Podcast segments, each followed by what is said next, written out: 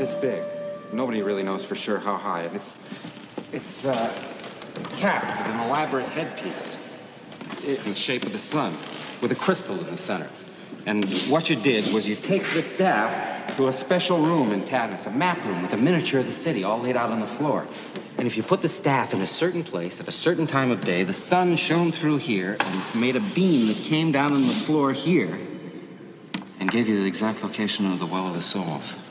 Where the Ark of the Covenant was kept, right? Which is exactly what the Nazis are looking for. What does this Ark look like?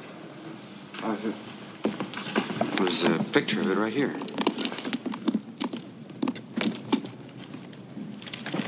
That's it.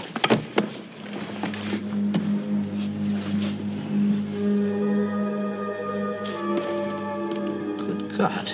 Yes, that's just what the Hebrews thought. Uh, now what's that supposed to be coming out of there?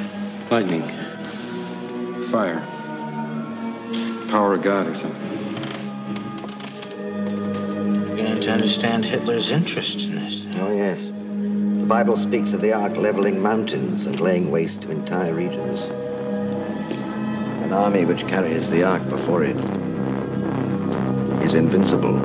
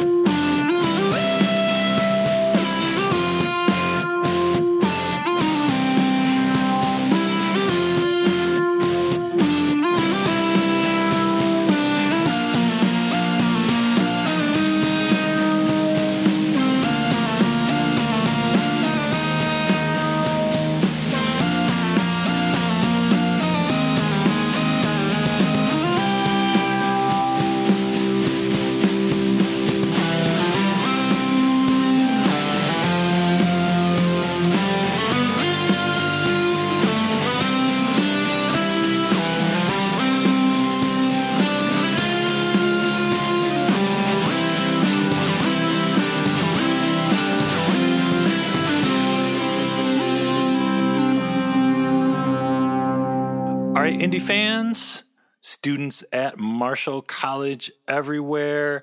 This is Blast Points. This is Indie Year. This is Jason. And this is Gabe.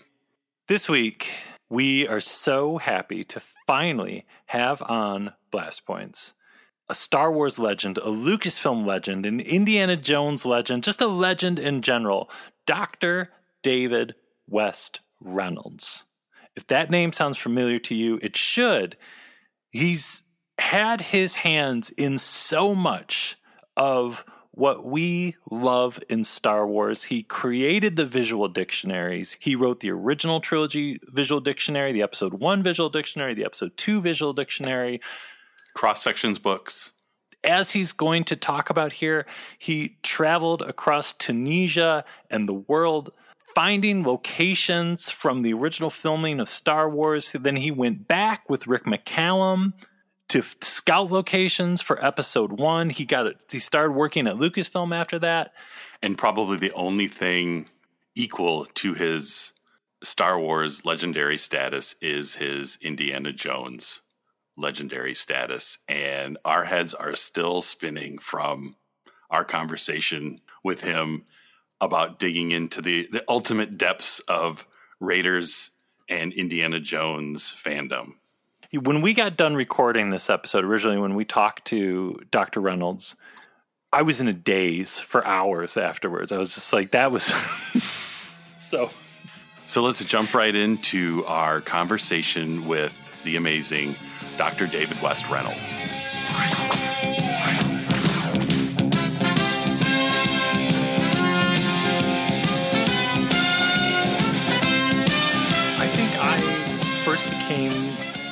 Aware of you reading Star Wars Insider and reading about your incredible adventures in Tunisia.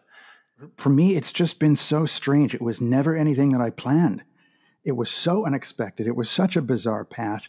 And I've never seen it from the outside. So I have no idea what it looks like. I've been so busy on the inside of it. And uh, I mean, that was just such a strange experience because when I did that, that expedition to Tunisia, that was because I was completing my PhD in archaeology at the University of Michigan.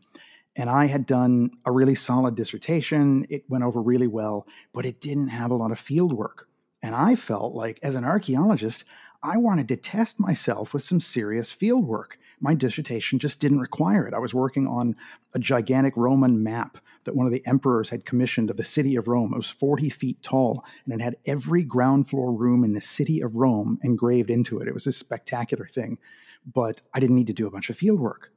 Well, I thought a real archaeologist needs to have done some field work to prove himself. And I had worked in Egypt on a project where we were tracing caravan routes between the Nile and the Red Sea. And these were 2,000 year old caravan routes, and you could still track the places where the Romans had camped.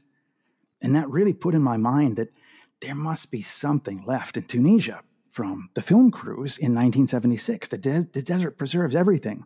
And even if it didn't, I just wanted to stand in those locations, and I had the power to do that because I'd worked in North Africa. So I set out on that project in Tunisia just to prove something to myself and to, to stand in those locations for my personal satisfaction and prove that I was archaeologist enough to find these things, even though I couldn't find any record of anybody having tried anything like this anywhere before. So all of that was just a private experiment.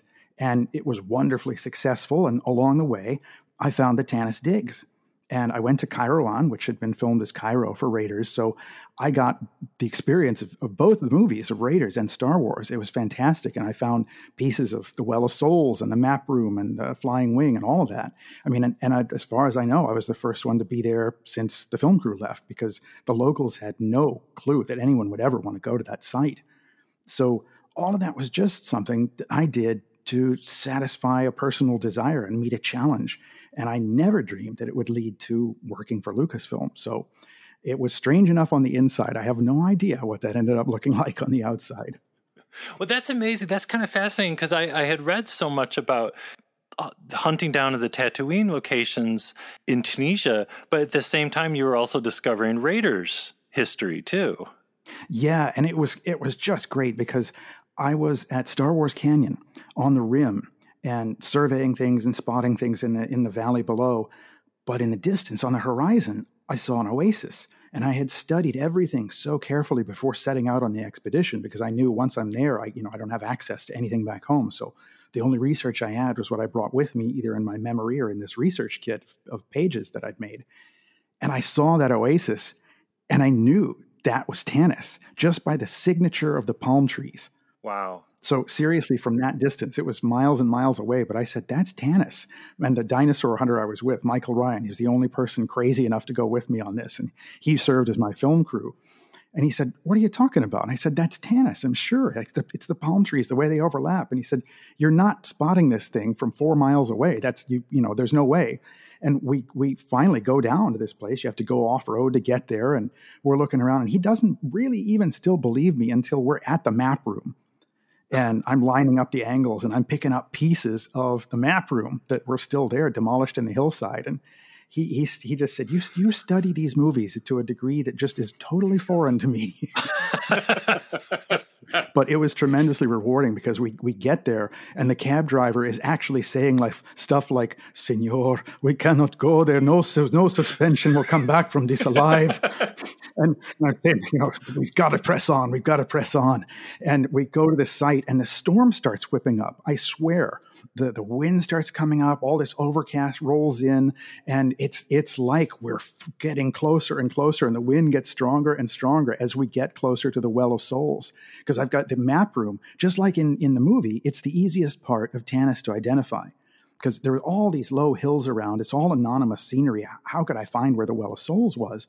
But I thought, well, I can find the well, the, the map room because that's on a hillside. That's very obvious from the map room, I can try and spot where the flying wing was landed because you can see the flying wing in the back room, background from the map room. I go to the map room hillside. There's pieces of the map room smashed up in the hillside still. Yes, I'm there. And I look in the distance and there's still a ring where the parking ring was for the flying wing. Oh my God. So we head out over there. And from that point, I can triangulate back. And I'm thinking of the movie, you know, and find the, the exact location of the Well of Souls.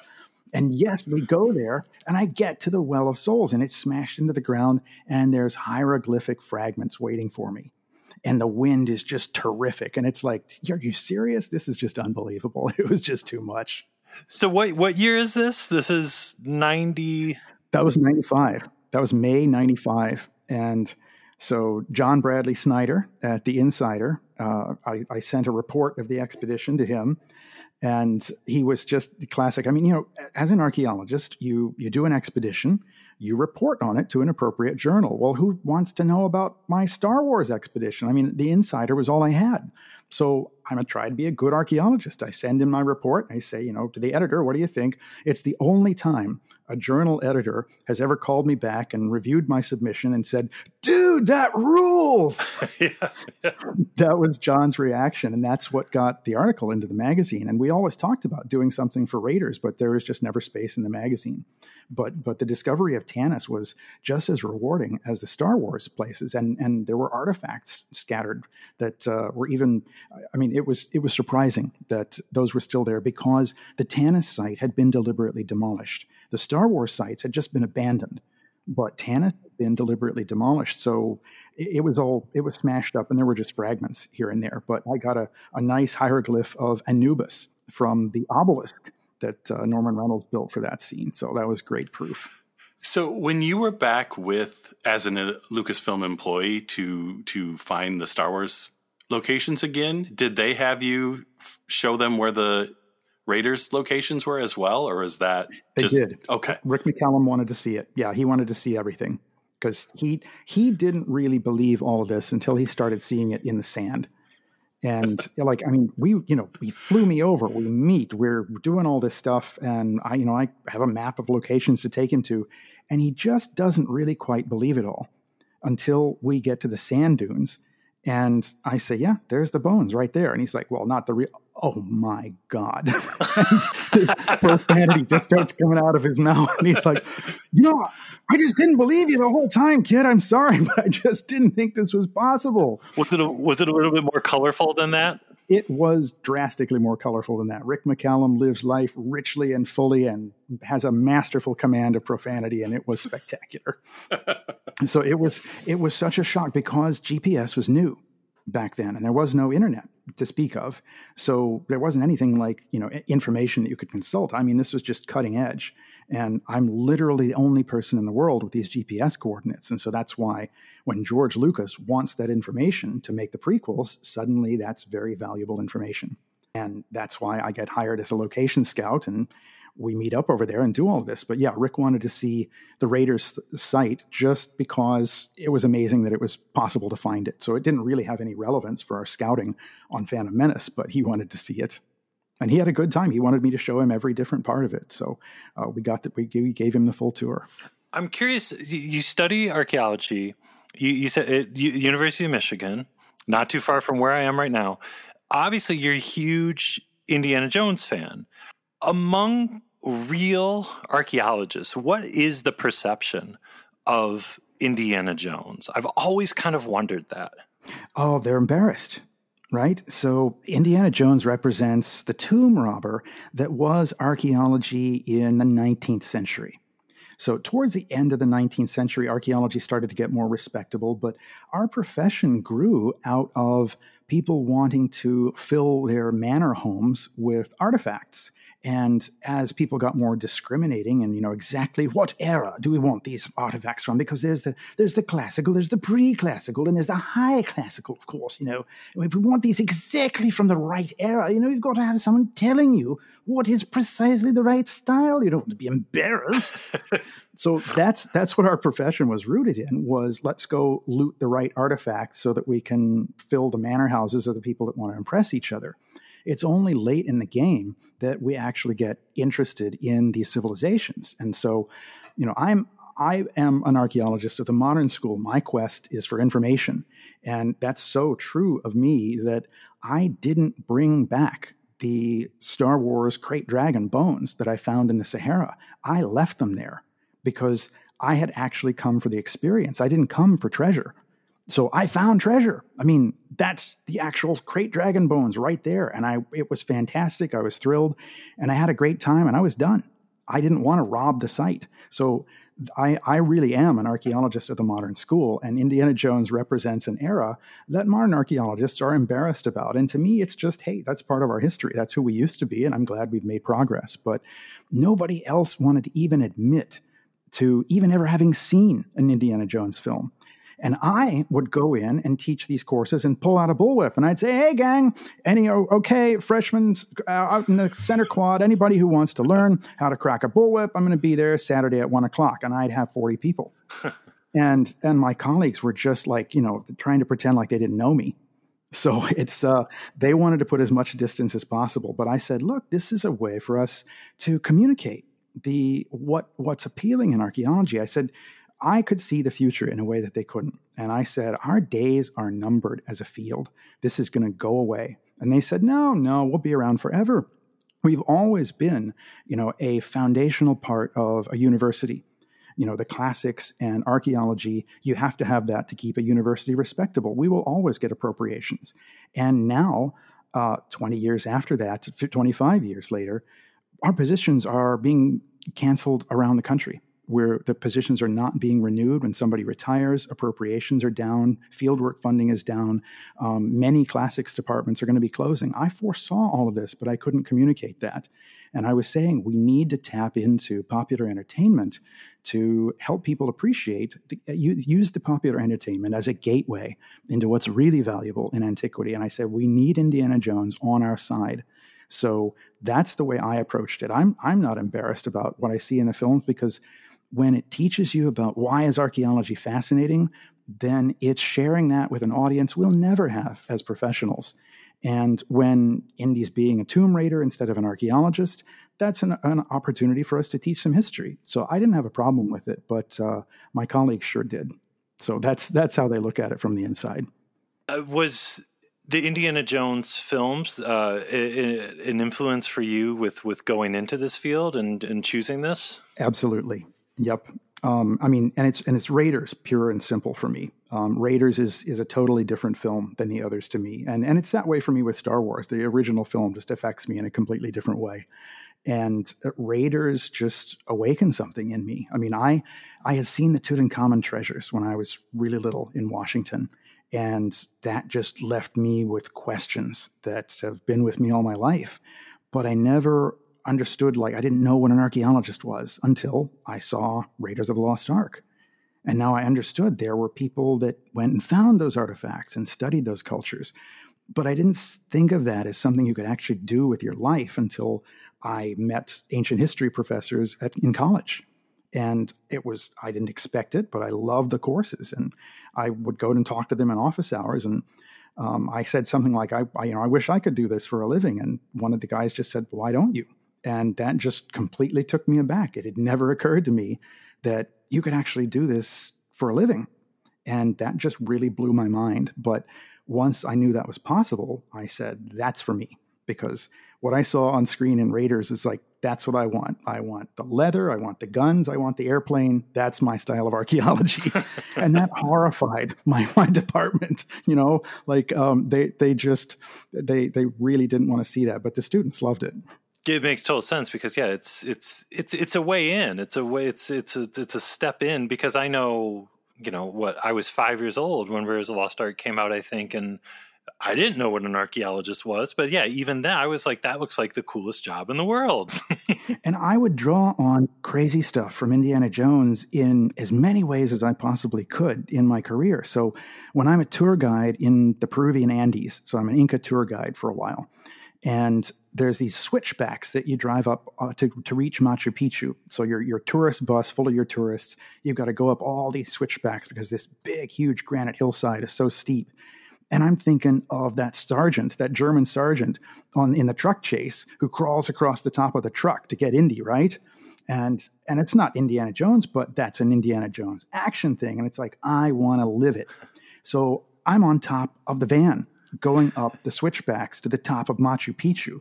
And this was just bloody excellent, man. I mean, I'm looking down into this valley full of fog. There's condors swirling around, and the, the people in the van are just like, oh my God, oh my God, senor, please come down. You can't do that. And it was just great. And I, I'm looking down in the valley and I look up right when a branch comes and smacks me and nearly knocks me off the van. And it just felt right. I didn't care. It was just great.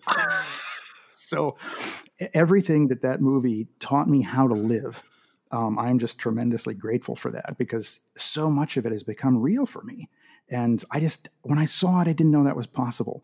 But whether it's a gateway for you know you enjoy spielberg movies from now on or you enjoy you know Laura croft and tomb raider you enjoy that genre whatever way you end up enjoying it it's so rich and powerful as an artwork that uh, I just I celebrate the fact that it offers so many gateways to ways that you can enrich your life. And I've done it through archaeology and adventure, but uh, there, you you can do it through history and movies. It's it's wonderfully rich, and I just love that about it.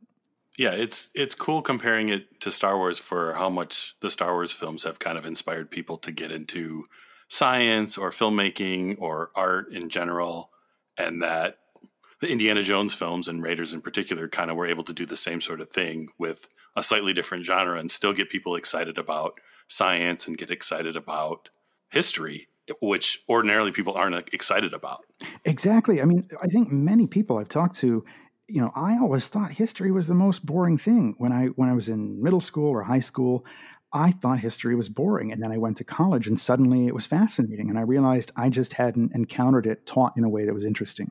And when I saw Raiders of the Lost Ark, I felt the same thing I'd felt when I'd seen those Tutankhamun treasures that there's something really powerful here that is rewarding and fascinating. It's not boring at all. I want to understand these people. Why did they make these things this way? And I wanted to understand how could a civilization ever reach such a high level and then decline? How was that possible? And I thought this must be the most important question in the world.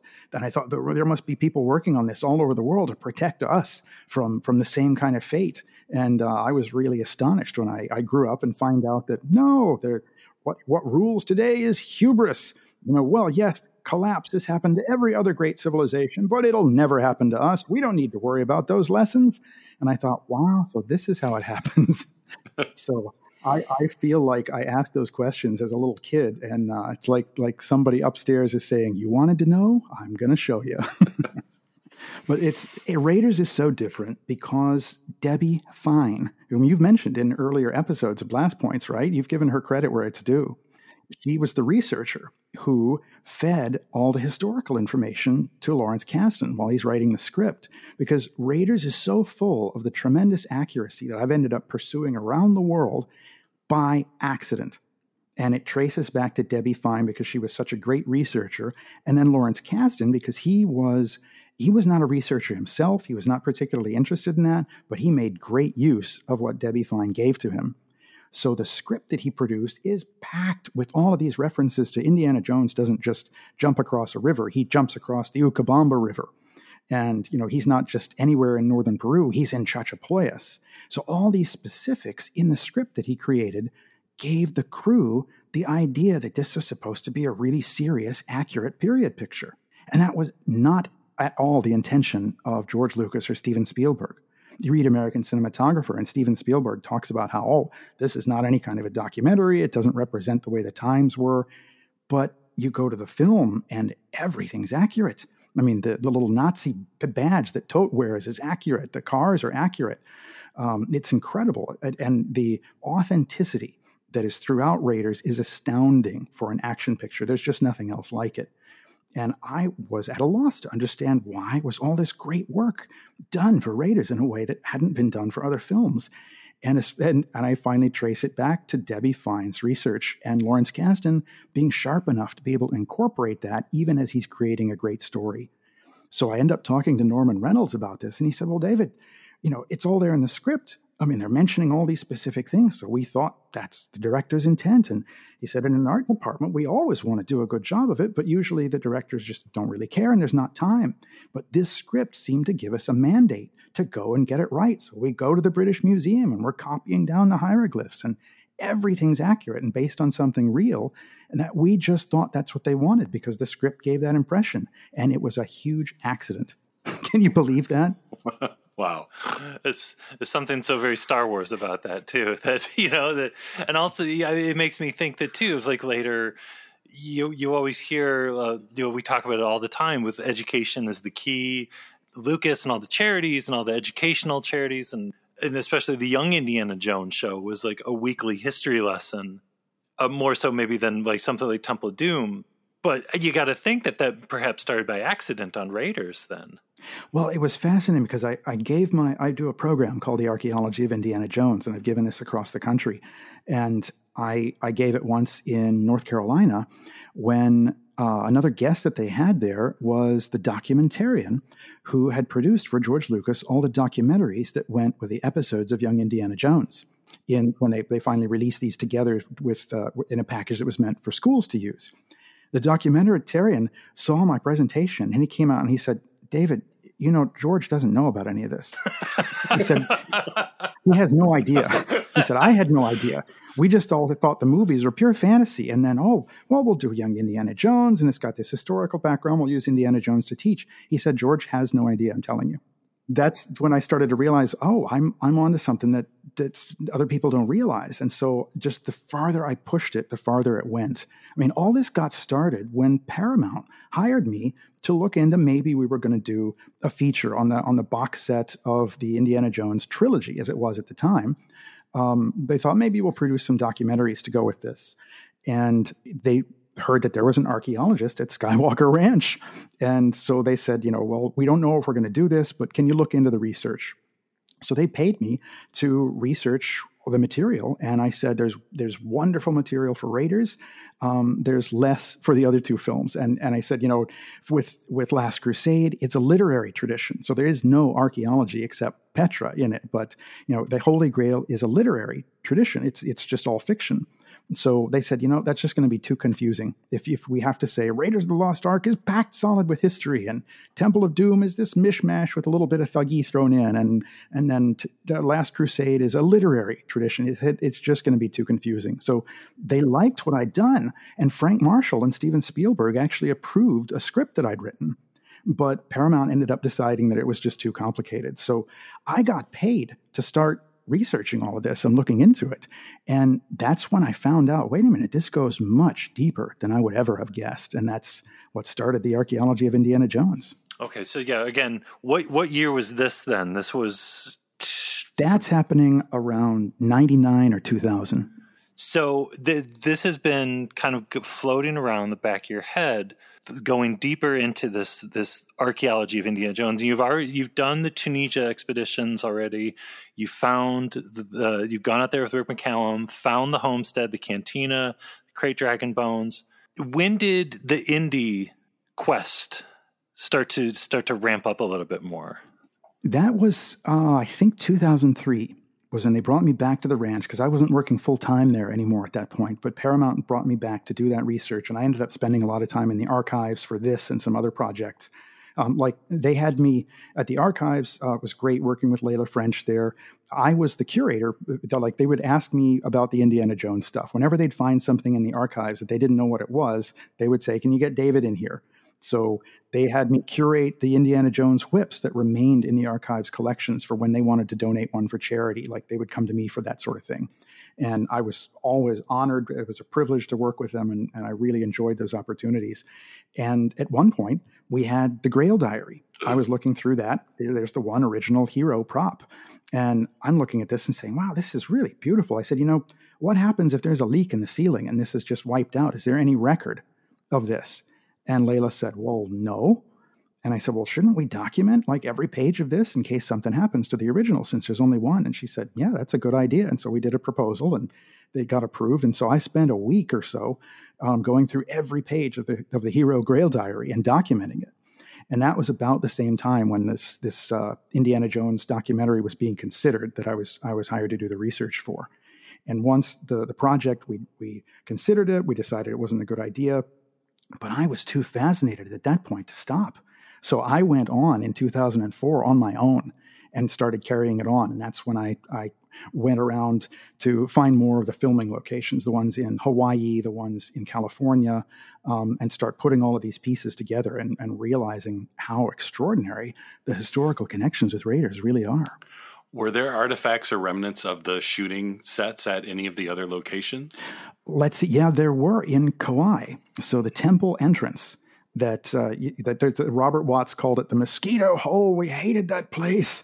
The the waterfalls where Indy confronts Barranca, um, and then he turns around and goes up the cliff to the temple entrance, which had originally been a really elaborate structure. Early on in the story conferences and in the storyboards, you can see this, but it gets cut down because they they all of these decisions that affected Raiders, the the budget constrained Raiders in ways that constantly disciplined it and made it stronger the, the compromises in Raiders because they couldn't spend all the money they wanted made the movie stronger in, in one way after another. So for the Temple of the Chachapoyan Warriors, they decide we're going to put all of the budget into the interior because that's where all the action happens. So we're not going to do the big exterior. We're going to cut that down to a bare minimum.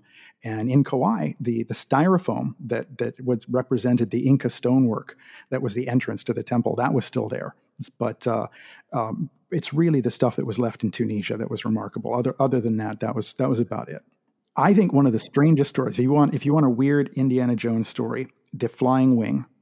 Okay, so I'm going to research the Flying Wing. That's part of the job. I started it for Paramount, and what I'd found was, well, the production had looked into American flying wings and that's what it had been based on. And if you look at the Steranko painting, the and the Joe Johnston production paintings, those are based on the American flying wing of the 40s. And George Lucas just liked that idea. I don't know if he saw it in War of the Worlds or something like that, but that, that's all they had in mind. Some kind of version of the American flying wing. Wouldn't it be cool if the Germans had built something like that in the 30s?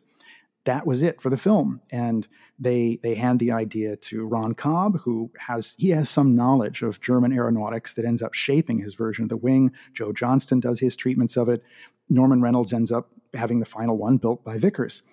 And I talked to Howard Kazanjian in I think it was 2007 or 2008, and we were both at a Lucasfilm event in Los Angeles, and I told him about how I was pursuing this stuff, and then I had found there really was a German flying wing and in the 30s. And he said, No, no, no, David, you don't understand. You fans get carried away. You, we, you know, the things we put on the screen, I know they seem so real to you guys, but I'm telling you, it's pure fiction.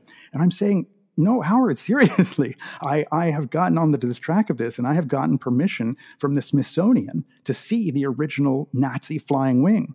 And he, I think the poor guy just thought I was crazy. Because at the time, I'm dressed as Indiana Jones, which doesn't make me look very credible. Right. And he said, he said, no, David, I've heard there's some real archaeologist that Lucasfilm's got working on some of this stuff. And I'm saying, yeah, yeah, that's me. And he's looking at me. And it's like, you're dressed as Indiana Jones. You're here as a fan. I said, no, they, Luke, this is for Lucasfilm. I, I have to play Indiana Jones on stage for this Lucasfilm event they hired me to do it because I'm the one who can crack the bullwhip. and I don't think he believed any of it because it all just sounds ridiculous but that was an LA celebration where they, you know, that's where they had Boba Fett do the rocket pack shortly after that. I was on up there with Steve Sansweet, who was playing an Ewok, and they had as a surprise bonus, they had Indiana Jones come out of the wings and whip the Ewok off the stage with a bullwhip, and the whole audience just, you know, thanks Indy and says, "Hooray, he got rid of the Ewok because we hate the Ewok." So it was it was a great stage event, but it made me look like I'm some crazy fan when I'm getting to meet Howard Kazanjian, who's this, this great guy. I'm so glad to meet him, and I just looked like I was nuts. Did you ever get to talk to him again, or was that the only time you met him? That I had interviewed him earlier about Star Wars, but he that was you know he didn't it was over the phone and he didn't know who I was again. But no, we'll have to follow that up someday because it was shortly after that that I went to Washington and I, it had took taken me a long time to work out the clearance to see the real Nazi flying wing because the Horten brothers really had had a, a twin engine prop version of a flying wing in the 30s but the one that survived the war was the jet engine version, the Horten 229. And this was something that's been in a government warehouse almost exactly like the one at the end of Raiders, not quite that big, but very similar. And I got in to see this thing, and it was it's practically a legend, but there it was. And I got a whole team in. I, I ran a, a, consulting group called Phaeton Group, and I got approval for the entire team to get in there and examine that thing. And it all only happened because of the archaeology of Indiana Jones. And right after that, I took this to National Geographic and I told them about it. And we had this big meeting at National Geographic headquarters. It just blew everybody's minds. I said, You're serious? And I showed them the pictures, and it ended up leading to a big special. Uh, a big documentary special that National Geographic had put together um, that, that finally got this thing out of obscurity and you know had people doing studies on its stealth characteristics, all of this happened because Paramount hired me to look into the archaeology of Indiana Jones. I wonder if Howard Kazanjian saw this National Geographic special. it's that Indiana Jones guy that was whipping the Ewok. Yeah, maybe by now, finally, my reputation is rehabilitated. I, I hope I've, I've won some of Howard's respect at this point. Well, I know I have been amazed by your Instagram posts, your your Facebook post with with the journal, and you've been posting these pages from your journal full of this incredible Raiders of the Lost Ark information. This journal that you had is this all from this period of time? Yeah. Okay. So I, I started keeping notes early on. Um, and so I get like I kept a file of these notes. So when I'm in in Egypt, uh, where places that Indiana Jones is supposed to have been, or I'm in Tunisia, where the film crew was, you know, I've got notebooks that I keep whenever I travel, and anything that was relevant to Raiders, I was collecting. But it was in 2003 that I had a journal from Morocco that my father gave to me before he died, and I had been keeping this thing pristine. And then I lose my dad in an accident, and I thought, you know, I don't want to die having kept this journal pristine. I want to die with it filled with my adventures. So I had I had been keeping it because I didn't know any project that was good enough to fill these pages of this journal that my dad had given me. And I thought, you know, I want to go and I want to make the mistakes. And I won't know exactly how to do it when I start. I'm going to make, uh, you know, the pages aren't going to look right, but I'll figure it out as I go. And it was wonderfully rewarding to go ahead and just take the plunge, to mess up some of the pages, make mistakes, but start also making things that were really inspiring. And the more I did those pages, the more it drove me to want to, to find more and discover more so that I had more to record. So that journal happened starting in 2003. And then I would incorporate the, the notes that I'd taken previously in, in Peru or Egypt or wherever like that. Those got incorporated into it after the fact. So it's an ongoing project that drew on expeditions that happened before, but also was carried on for, for quite a few years after that. So that's where it comes from. That's wonderful. I love that. I love that. Wow as you're doing this research, as you're traveling around, you're following the footsteps of Indiana Jones on screen and behind the scenes. I mean, it's hard to top the the German flying wing. But what what are some of the other things that just absolutely surprised you and shocked you as you as you did your Raider, Raiders archaeology?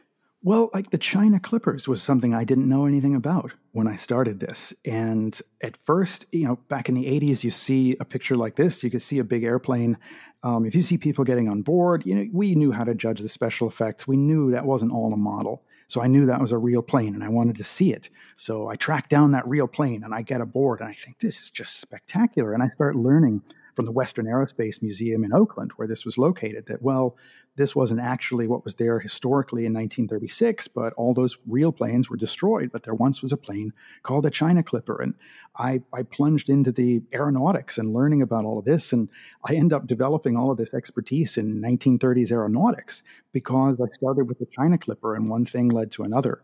So that was that's it wasn't necessarily surprising, but um, to find out that that something like the plane that Indiana Jones traveled in, once upon a time, that level of luxury was real, and there was nothing about it that was fictional. I mean that that plane that you see in the film had traveled all the way up and down Africa. It had flown over the pyramids. It had flown over Victoria Falls and it was it was you know retired by the time they, they filmed it for the movie but it had been owned for many years by howard hughes and it had been kept in flight ready condition because that was Hughes's orders for nearly all of the planes that he owned. So when Hughes dies, it gets put on the auction block for like pennies on the dollar and bought by a guy and his brother who were just like, really, we can buy a four-engine 1940s flying boat for a few thousand bucks, sure. And they end up with this giant plane and you know don't know what to do with it. I mean, these just great stories. Things like that were a big surprise to me, but I, I think probably the as big a surprise as the flying wing was going to northern Peru into Chachapoyas and finding out how hard it really was to get there, even in the modern world at the time. I mean, and finding out there really was a place that corresponded to the temple of the Chachapoyan warriors in the script. And even more than that, uh, they're, they're on the way. They're they're going through the jungle. They they pull back the vines, and there's a scary statue, the giant stone head thing, right? And the porters all run screaming. And there really was something like that. I'll have it. I'll have it up in Instagram before too long. They were called Purunmachus, and they look something like the Easter Island stone heads, but they were tombs of Chachapoyan warriors. We think they're about 600 years old, but nobody's ever dug them up, so we don't know. But there's a skull on top of each one, and these things are maybe 12 feet tall and pretty scary looking. So that's what the real Indiana Jones would have seen in 1936. And the real city that, that represented the temple of the Chachapoyan warriors, it sits up on a hill and it's up a cliff, just like the one in Raiders. So, I mean, I, it, I had to go in on horseback. The only way to cross the river, Indiana Jones steps across this little stream that they film in Kauai. I get to Chachapoyas, and it's like, this is the Utcobamba River. And where's the bridge? Oh, there is no bridge. But we have these cables stretched across, and there's kind of a skateboard attached to the lower cable, like a like a roller skate hanging upside down. So you stand on that and use the upper cable and slide yourself over hand over hand. But there's just a couple of cables. That's it. So I'm going across the river like this, and then it's like, what do we do from here on? Uh, well, see if you can find some farmer who will, you know, rent you a few of his horses for a day. wow. And that's the way you get anywhere. And so I rent horses. My buddy and I were, were heading up to Cuelap which is this giant Chachapoyan city that's really there. And it was only still in the process of being cleared. And we get to the entrance. It's up this steep hill. The entrance is this narrow, narrow entrance into stonework, straight up a hill. And it's so much like the movie. I mean, it's it's more open. There's not as much jungle. But I'm there in northern Peru, and this stuff is for real. And I'm going into this this narrow entrance. The entire city it, has these like like 30 foot walls all the way around the top of a hillside. It's incredibly well defended, and there's only three places you can get in. And the main entrance was the one I'm going up. And I'm walking up this with a with a, a, local guy who's who's there to try and help me understand what we're looking at. And he says this whole narrow entrance is to defend the city. And I said, so if it gets attacked, he said, yeah, so they can roll things down on the people who are attacking. Oh, And it's like, seriously, because I know Steven Spielberg got the rolling boulder from an Uncle Scrooge comic. That's where that comes from. but I'm in northern freaking Peru, and this place really is built like that. The opening shot of the movie, this is just too weird to be real. The opening shot of the movie, we get the dissolve from the Paramount Mountain to some mountain in Hawaii, right? Well, I, I, later fly all over Hawaii in a helicopter to try and find that peak. But of course, it's not based on a real mountain, right? Except you get to northern Peru, and there really is a landmark peak like that. That if you're trying to find your way through Chachapoyas, you're going to orient yourself on Mount Chubut, which is 12,000 feet tall. It's this distinctive peak that rises above the ridgeline. And I mean, I'm looking at the real version of this mountain peak that was in Raiders. And it's not supposed to be real, guys. It's supposed to be just made up, but it's really there. And that's just something strange was going on with Raiders because I kept running in to strange things like that, like the flying wing, where it wasn't supposed to be real, but it was. The mountain wasn't supposed to be real, but it was. This just happened over and over, and that that was pretty mind blowing. It's mind blowing for us hearing it too.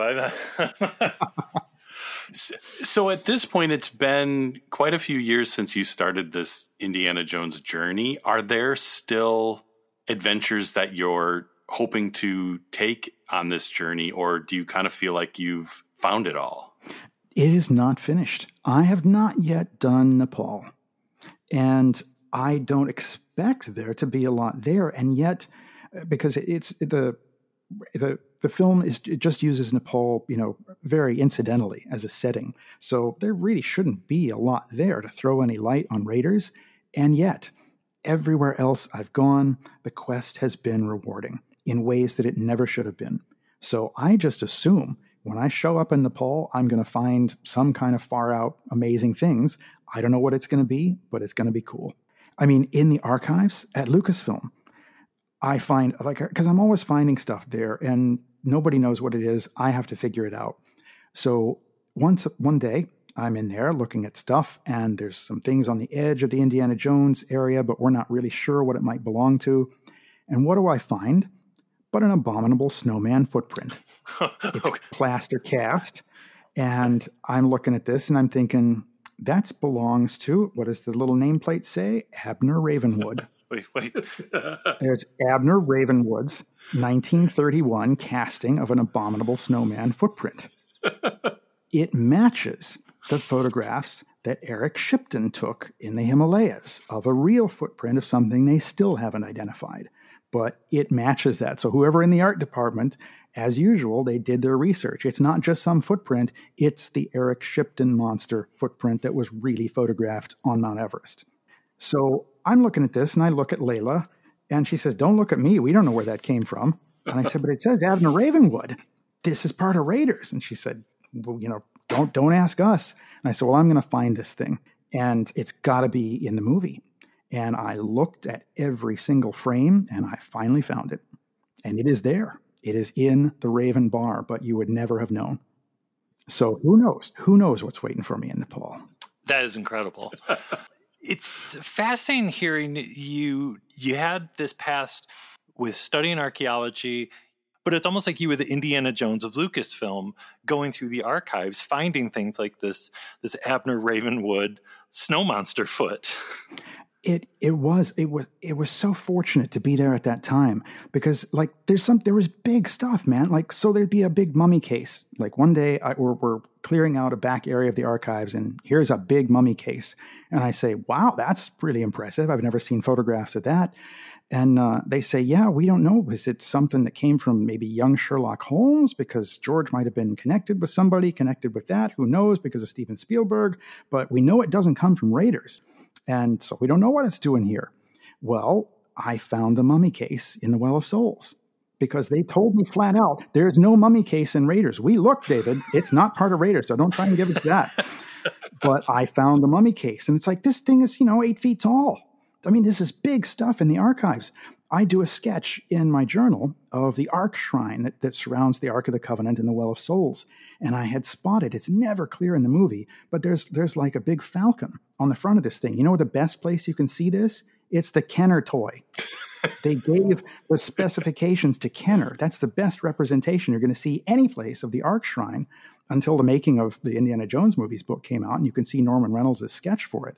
But I was trying to put these pieces together just from the little bits you can see in the film, and I worked out, I think that's an Egyptian falcon there. So I sketched out the falcon that I thought must be there if you could see it clearly. And Don Bies at ILM, one of the one of the great special effects guys at ILM, he sees my sketch and he says, David, that looks like that eagle that's down at the archives that nobody knows what it is. I said, Really? I'll have to check this out. I go go down to the archives, my next opportunity. I said, I hear you got an eagle. They said, Yeah, the eagle. Do you know what that is? And I said, I might. and I go and find the lost Egyptian falcon from the Ark Shrine in Raiders. And I finally put an identification on the thing.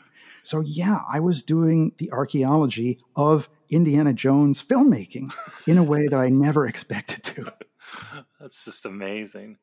And I ended up being the bullwhip expert at the ranch, right? So whenever somebody shows up and they hear there's an archaeologist at the ranch, they always drag me out of marketing. And it's like somebody else wants to learn the bullwhip. Jeremy Bulloch's here. He wants to learn bullwhip. So I go and teach Boba Fett the bullwhip.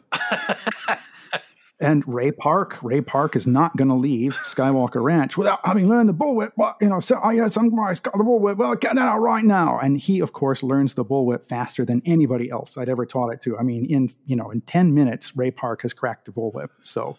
Um, I was just the bullwhip guy at Skywalker Ranch, so I would give clinics out in back of the main house sometimes, and it was it was great fun.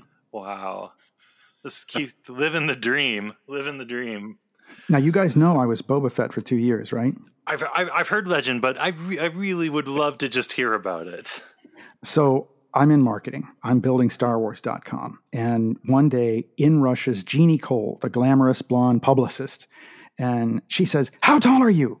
And like I've never had that asked of me in like an accusing fashion, like did I do something wrong with my height? And I say, like five, ten and a half, maybe five, eleven, somewhere around there. And she looks down. She says, Get down to the archives. You're late for your fitting. I have no idea what's going on. I get down to the archives and they are waiting there with the Boba Fett suit from Empire. And they need to do a shoot. And they said, We've never had somebody on the ranch who fit the costume. And it's so irreplaceable, we don't ever allow outside people to wear it. So we can have stormtroopers at events, we can have Imperial officers, we've got multiple Darth Vader suits, but there's only the original film used Boba Fett stuff. So we need to have somebody, if we're going to have use it, we need to have somebody that we could fire if they break it. they said, but it's one of George's favorite characters, and we want to have Boba Fett appear by surprise at the Smithsonian Magic of Myth exhibition VIP opening. And you're going to be Boba Fett. And if you fit in this thing, well, I get into the suit and it fits like it's tailored. I mean, it fits me exactly. And I mean, the, the, the, I'm looking at the cuffs. I mean, everything fits perfectly. And at the time, I was a volunteer firefighter at the ranch, so there were there were times when I would take off my breathing gear and run over to the archives and put on my Boba Fett gear. And what was so cool was that the Boba Fett suit didn't feel like a costume; it felt like a uniform because so much of it was metal. And you're putting the backpack onto the racks and everything, and it just it felt like real gear. So I just I loved this, but I didn't want to play the character without a blessing from Jeremy Bulloch. So I called him and said, Jeremy, they want me to do this for the for playing for this VIP event, but and I know the masked actors often don't get the respect they deserve, but I respect your performance and I don't want to do anything with the character that's out of keeping with with what you created because I know you did something with that that wasn't just walking around in the suit. So tell me about it. Why did it work? What how did you make this work? And he really appreciated being called about this. And so he gave me the whole debrief on how he played Boba Fett and what he put into his physical performance. And he explained, he said, he said, Well, I had to figure out, you know, because George is not going to give you direction on this. And I've got to bring meaning to this character. And, and I've got to find something about him that will make me have some identity to put into him because I'm a real actor. And he, he said, you know, the, the clothes that I wear in a, in a West End production, you know, when I'm supposed to be playing some industrial tycoon, I mean, I want a real expensive suit because it just helps you play the role. And so once I understood the Boba Fett suit is covered in weapons, then I thought about the fact that, like, okay, this guy is already visually incredibly extrovert. So he doesn't need to do any big gestures. He can play it slow and quiet because he's so totally extrovert with just looking at him. And I and Jeremy Bulloch said, "You know who he is under that mask? He's Clint Eastwood from A Fistful of Dollars." he said, "That's how I play Boba Fett." And he said, "You know the little bolt on the side of the helmet?" He said, "I figured that's where he put his cigarette." so he said, "Boba Fett doesn't make showy gestures because his costume's already showy. He is is just playing it slow and easy. He's like a big cat. The big cat doesn't need to show off. It's ready to kill you at any second." It knows it's in charge. And when it's time to move, he's faster than anybody else. He's already thought it through. It's already happened. It's too late. That's Boba Fett. And so I thought, okay, that was really helpful. And I took that to Washington and I played the character that way. And we had half the senators in Washington for that VIP opening. And it was incredible to watch people, because this was back, you know, what was this, in the late 90s, something like that, early 2000s. Cosplay was not what it is today back then. People hadn't seen these characters outside of the movies. So I'm watching senators look at Boba Fett and like they back up and give me space because they're not going to mess with Boba Fett. and it was just fascinating to watch adults react to the character as if he's real because the costume was made so well and because I played it like it was real because I was trying to do justice to Jeremy Bulloch's performance. Well, I, I, I can't help thinking too the the correlation there with, I mean, even going around and looking for the Raiders locations. It I don't know, just the power of what we see on screen and how it still affects us to this day, 40 years later. It's it's just a testament to to what they created. It really is. And this was something that I I would try and talk about this with my archaeology colleagues, but we just couldn't connect about this. For them, there was this big divide between there was the real world and there was fiction. And the real world had value and fiction was just lightweight nonsense and they didn't want to be bothered by that. And I didn't see it that way, and and I felt like of course, the real world has a particular kind of value, but look at the way these stories inspire people and change lives. You know, Dr. McCoy helps how many people discover they want to actually be a doctor.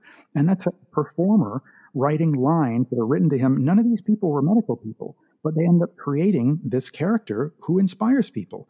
And I mean, how many decisions have been infected by the stories that George Lucas told about his personal demons played out with Luke Skywalker and his father and all of that? I mean, decisions in the real world get affected by these stories when they're crafted well enough and presented in a way that's powerful. And to me, that has tremendous validity. It's not something that just you dump in another category that's separate from the real world. There is validity in these stories when they're told in a powerful way. And I think those of us who have been affected by that, we know that. But um, I, I was not able to sell that in the halls of academia. So, yeah, I guess that leads us to it's the 40th anniversary of Raiders of the Lost Ark. What does that movie in particular mean for you still today, 40 years? Obviously, to say the least, a huge inspiration on your life. But why Raiders? Why that movie in particular? What is for you still all this time later, what is the magic of Raiders of the Lost Ark for you? I'll tell you what the magic of Raiders is because of what Lawrence Kasdan did with the character and all of it's delivered with with majesty with John Williams music and Steven Spielberg's direction and Norman Reynolds' art direction and Harrison Ford's charismatic performance. But Raiders told an adventure story of an adventure that was so powerful that it had the capacity to change a man like Indiana Jones. We see that Indiana Jones is this incredibly resilient person. I mean, we look to him for inspiration. When you feel like you've got to give up, you think about Indy being dragged behind that truck and that man will not give up. And he will hang onto that whip and crawl back up on the truck. And when I'm in a situation where I just think I can't take this anymore, I think about that. And I think he did it. I have to do it. And this strong character who will never quit, who says, What truck? who will never let go of his quest. This is a story that can affect this man, that can leave him a different person than he was at the beginning of the movie. He stands in that map room and he is moved by what he sees. When that sun hits the, the crystal, the crystal reveals the location of the real well of souls, there's a, a look of wonder in his face. And Steven Spielberg talks about uh, using music to conjure that up. And he was very proud of using that as a directorial technique. He played music during the, the re- recording of that scene, and that's what puts the emotion into the, into the actor's face. And and it really delivers that. When John Williams creates his own music for the scene it takes us all into that moment. That's a powerful man who's being affected by what he's seeing. And at the end of the movie it's all been hocus pocus and nonsense to him remember? I mean he's never seen anything in his life to make him respect the ark of the covenant but by the end of the movie lawrence kasdan said this is a movie about an atheist who has become an agnostic and and even more than that on the steps in washington at the end this is a man who has seen that, well, it's worth losing the treasure to get something that's meaningful in your life, that the treasure is not the most meaningful thing. And he is willing to let the treasure go if he can get Marion on the island. And in the end, he does lose the treasure, but he gets Marion. And we can see that the guy recognizes that that's maybe not so bad. And this is a man who's been after treasure hunts all his life. But we see in this movie a, a level of depth that's in him at the end that wasn't there before. And when I think about experiences that I hope I grow from in life, I think about the fact that if, if somebody as tough and strong as Indiana Jones can be affected and changed by what he goes through, then I hope I can be too. And that's that's a lesson that is valuable no matter where you are in life. And that's why the film is still relevant for me.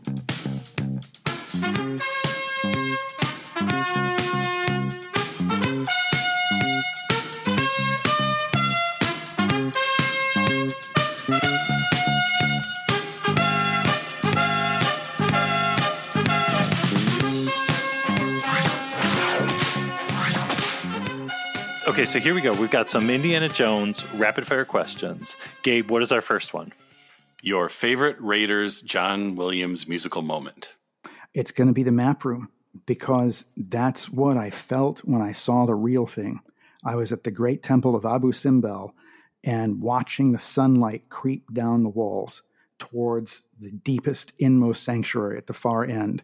And it's silent, but I felt something in my heart because I'm watching celestial mechanics that were put into play 3,000 years ago and they are still working. And it just lifts the hair on your arms. And I, I could not convey what that moment is like except to point you to that scene and say John Williams knows what that moment's like and he can take us all there with that music. That's why. Wow. Okay. Favorite Raiders of the Lost Ark background character? Oh, that's tough because there's good ones all throughout. Who is the favorite? Now, okay, it's a strange choice maybe, but I might name Satipo. Okay. And why? Because that performance, Alfred Molina, it's a thankless job when you have to play the loser. And you see so many actors who want to make the loser guy cool because they're embarrassed they have to play the loser. It takes a man of courage to go in and play the loser as a loser. and Satipo is so terrified at everything that's going to happen that he makes the sequence much more fun than it would have been. I mean, when he's screaming his head off when Forrestal comes out on the spikes, that's that makes that moment. His performance really puts all the emotion into that sequence because he's such a coward and he's so terrified. And Molina's performance is a really generous one to the audience. He's letting that character be a total loser.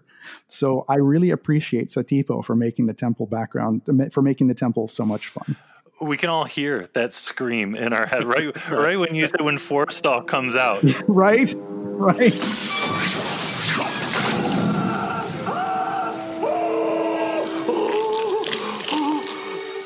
it's wonderful. All right, the your favorite face melt at the end. Oh, isn't that tough? But I think I think it's going to be Dietrich. I think it's going to be Dietrich. I mean, Toht's, of course, that's cool, but Dietrich is just nasty. I mean, the whole guy's got his brain vacuumed out. I mean, that's nasty. So uh, that's that's that's my favorite one. I mean, I'm always going to enjoy watching Toht get his, but uh, and I wish that you know, I wish we could have seen the Belloq thing a little more clearly. I wish they hadn't had to put the fire over it, but uh, but for what we end up with, I'm I'm glad to see Dietrich just get vacuumed out. okay, favorite Belloq line of dialogue. Oh, again, uh, that's a tough because, boy, when you I got to, to meet Paul Freeman and, and meet with that guy, and just his eyes, that's just he's got a magnetic look. What a worthy adversary for Indiana Jones. So, I think it's got to be when he's sitting with Indy in the bar and saying, you know, that we're we're we're not very much different. You know, you and I were very much alike because he knows that's what's going to hurt this guy the most. This he knows this man just had his girl blown up. That's what he thinks. And I'm going to kick him while he's down because that's what I've been doing all of our life. I always take away what he thinks is his victory. And now that he's down, I know I am a son of a bitch and I know what is going to make him miserable. And that's going to tell him the truth. I'm going to use the truth and just cut him. You and I are not that much different, and that's going to hurt. And that's masterful villainy. So that is impressive to me. Now you're getting nasty. Yeah, I, I always mm-hmm. love that scene. And I feel like I'm reminded of it every time I watch Raiders. It's all one shot. And the, the acting going on between Paul Freeman and Harrison Ford just out. It's like we're watching theater at that moment. Yeah, and and boy did Paul Freeman just I mean every line he did, whether it's the the work with Marion in the tent, um, he's just really making it work. So I he he makes that villain rise to just epic stature for me. All right, the last one. This is a, a question that we we ponder all the time. The monkey was it a good monkey or an evil monkey? Oh, I think he's an evil monkey. I think he's a bad monkey. He's given away Marion in the basket. He knows that she's good and he shouldn't do that. That proves the monkey is evil and got his in the end. so I realize there's room for debate there, but but my vote is evil monkey. I think it, there, there's there's concrete evidence for the evil monkey, but sometimes I'm just not sure. Well, you know, was there was there potential for redemption that was cut short there? Is this a tra- more tragic moment than we see than we realize? Tell your sister uh, you were right. I think I think of that scene where right right after Indy thinks Marion was in the truck, and he's he's drinking his his sadness away, and the monkey seems a little sad, and maybe that's a bit of regret from the monkey. I, I, I could be convinced on that point. So maybe he's he's in the midst of considering, but you know, then he comes in and he's he's he's there with the date. So I I don't know. I, I I can see I can see there being a pang of regret there at the bar. So yeah, I, I can see that. That's a, that's a worthy discussion point. Dr. David West Reynolds, this was a serious highlight of Indie Year.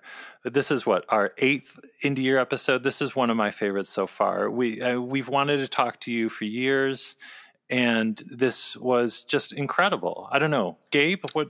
Yeah, this was better than anything I could have imagined. This is wonderful, and uh, I learned so many things I never knew I wanted to learn, and now I won't be able to stop thinking about them. So, yeah, thank you so much for sharing all these stories with us.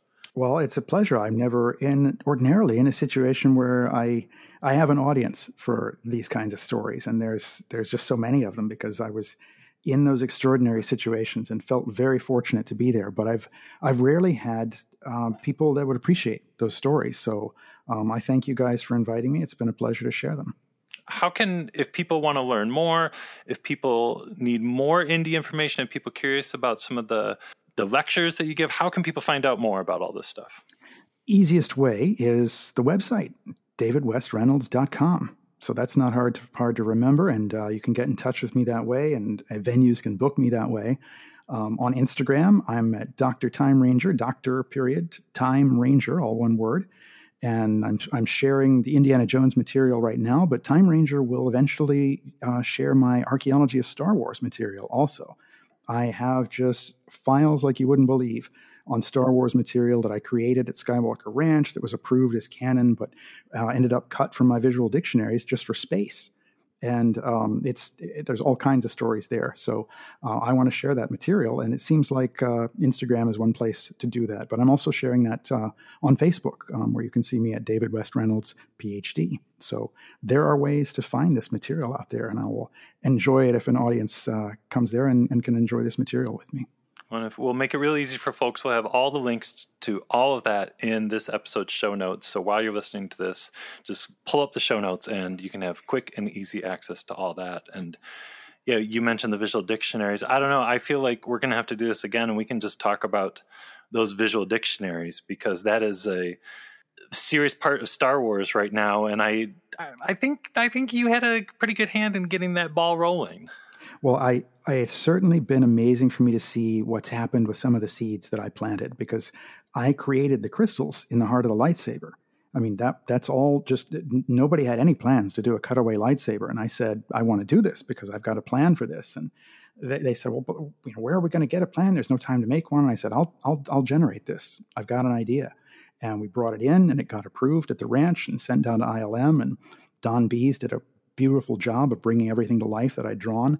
And I had, you know, the idea that that a lightsaber shouldn't be something that a factory could produce. That's all of that I put there. I put the crystal in the lightsaber because I wanted it to be something that only a Jedi could have. You, you couldn't have the bad guys just cranking these out of a factory. And now that you can go to Disney World and go through this experience because I wrote that stuff, that blows my mind. And the stories that have been written about the Kyber crystals and all of that. I mean, th- that's what I wanted to see happen when I planted seeds like that. So some some seeds I planted didn't didn't come out, but others have gone in wonderful directions, and that's been tremendously rewarding for me those books are so good and so convincing that you know looking through them like you know none of this is real but you always second guess yourself because it's just so convincing like it feels like a real reference book and and it's and everything looks like it is really there and i think that's why they're just yeah i, I love those books so much so good job well i'm very happy to hear that that's that's certainly what we tried to do with it and it was um that's that was my influence. I wanted to take it seriously.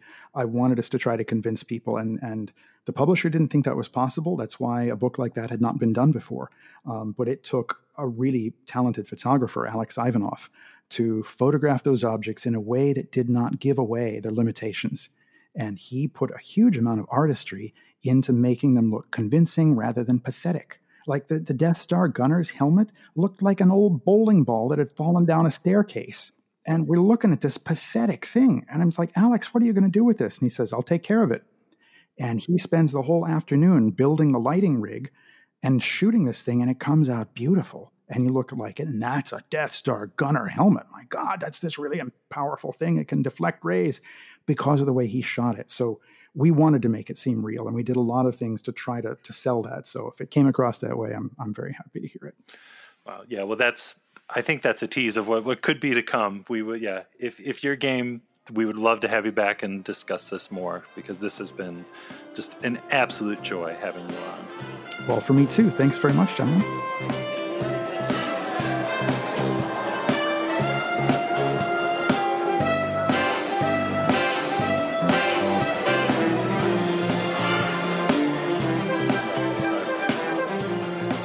I mean, seriously, right? Like, yeah, yeah. Is is the room spinning for you? I think it's still spinning for me right here. I, I might have to go lay down after that. That was incredible. I don't know if you folks at home listening could tell, but when he brought up the Snow Beast foot cast and Abner Ravenwood and the fact that that's in Marion's bar when when we were recording that, I stood up. I, I, I, I freaked out. I didn't. I couldn't handle it. My headphones almost fell off. I was just like, oh, oh I got, I gotta go. I'm out of here. Call the nurse. I need a cookie in the, one of those little jars of uh, those little cans of orange juice they give you after you faint. Yeah, I'm surprised it just wasn't. Gabe, you keep going. I'm just gonna, I'm just gonna lay here and be cool. it, you know, it, it's it's been like we said in the beginning. It's been a dream of ours to have Dr. Reynolds on the show forever. Funny enough, this wasn't the first time I ever talked to him. Uh, back in 2002, I worked an event with him through through Borders bookstore where he was signing copies of his visual dictionaries at the the Field Museum on the campus of University of Michigan. I don't know. I think this is one of our finest moments. I do we hoped Indie Year would be something special, and I think Indie Year has been something special. And uh, yeah, another great addition to Indie Year, and we look forward to having more Indie Year next month. This is only month eight of Indie Year. We've got four more to go. What's going to happen? Who knows? We haven't even talked about Crystal Skull yet. right? Is four months going to be enough to talk about Crystal Skull? Can't say thank you to Dr. David West Reynolds enough. That was it's just wonderful.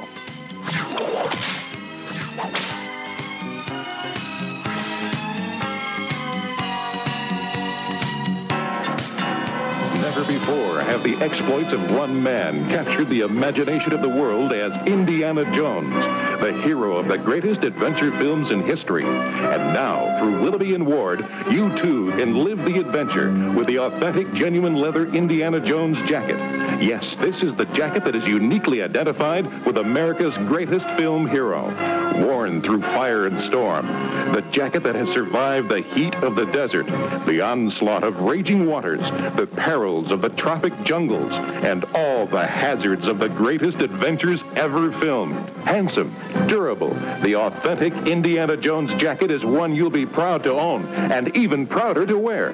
So call the toll-free number on your screen to order your own authentic, genuine leather Indiana Jones jacket and start wearing the jacket that has become a symbol of courage and daring to millions. Use your credit card and call now. We'll ship and charge your account just $32.06 a month for eight months.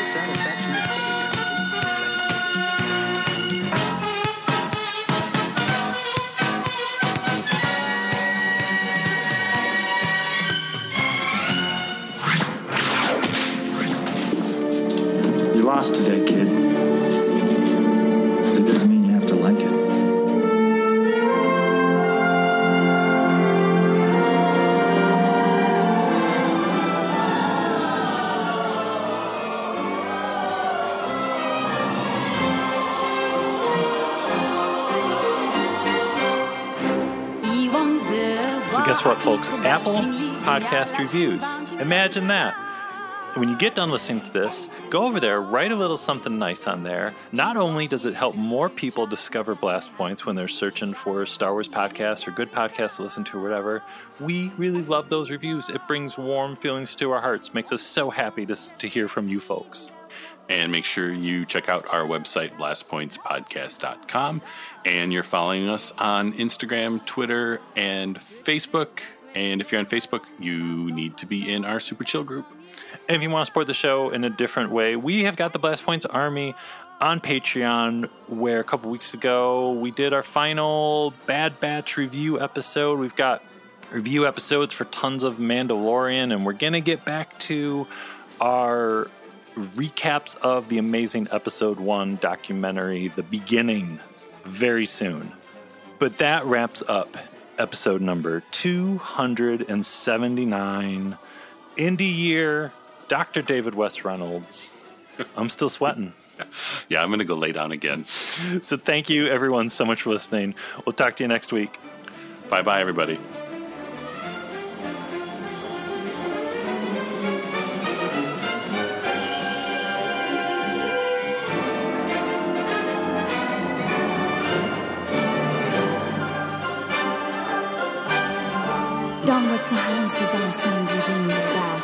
Anything goes. Henry Jones, Jr.